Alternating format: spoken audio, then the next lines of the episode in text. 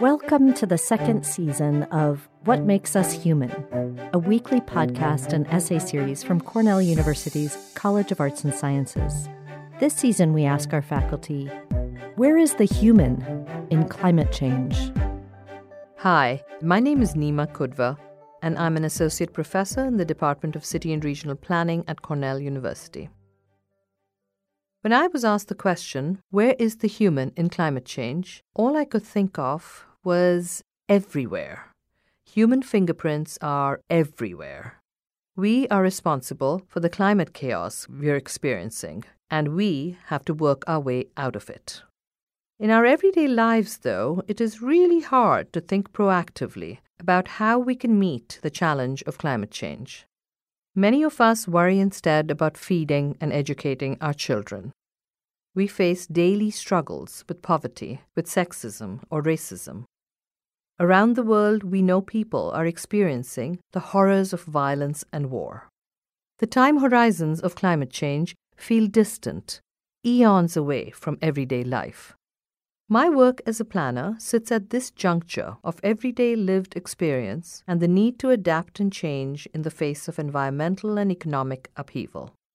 We need to build resilient communities that can survive unknown climate induced changes and displacement from long held livelihoods in forests, in fields, and in factories. Let me tell you the story of Happy Valley in a small town in the Nilgiris hills of southern India. About five decades ago, a working poor migrant lower caste community moved into this valley where wealthy people owned tea plantations. The wealthy drew water from wells, while the poor drew on the stream that ran across the valley floor. Until the 1970s, there was a small patch of indigenous montane forest on one side of the valley, where the headland of the spring was located. And there were wetlands along the stream that provided water cleansing and flood control.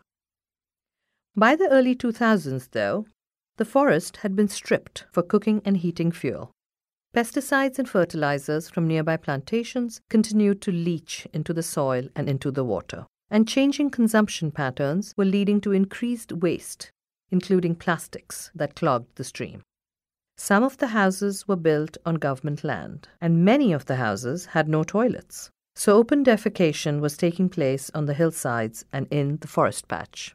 The Nilgiris began to see frequent shifts in monsoonal patterns and reduced rainfall, a pattern linked to climate change. The stream began to dry up, and water scarcity hit Happy Valley. So, what happened? People working at a local NGO, the Keystone Foundation, who consider Happy Valley as home, started a native species reforestation program with their neighbors. They worked with community members to build toilets and to clear the stream of waste. They also worked with donors, churches, and local government officials to start processes to monitor stream and forest health. Painstakingly, they re established a one acre patch of native forest that is now flourishing. The spring has begun to flow faster than others in the area, even during long standing droughts. Many of the homes now have small toilets that are built with the help of government and donor funds, and there's less fecal bacteria in the stream. Cleaner drinking water results in reduced incidences of illness, especially amongst young children in the area.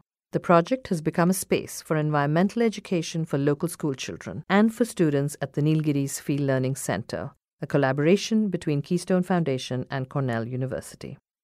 The story of Happy Valley is a small but powerful example of what planning with our neighbors can achieve. It is a snapshot of planning in action at the local level a story that chronicles how community elders, an NGO, and the local government together help build resilience in the face of continued drought. So, my collaborators and I consider the story of Happy Valley as one of slow conservation.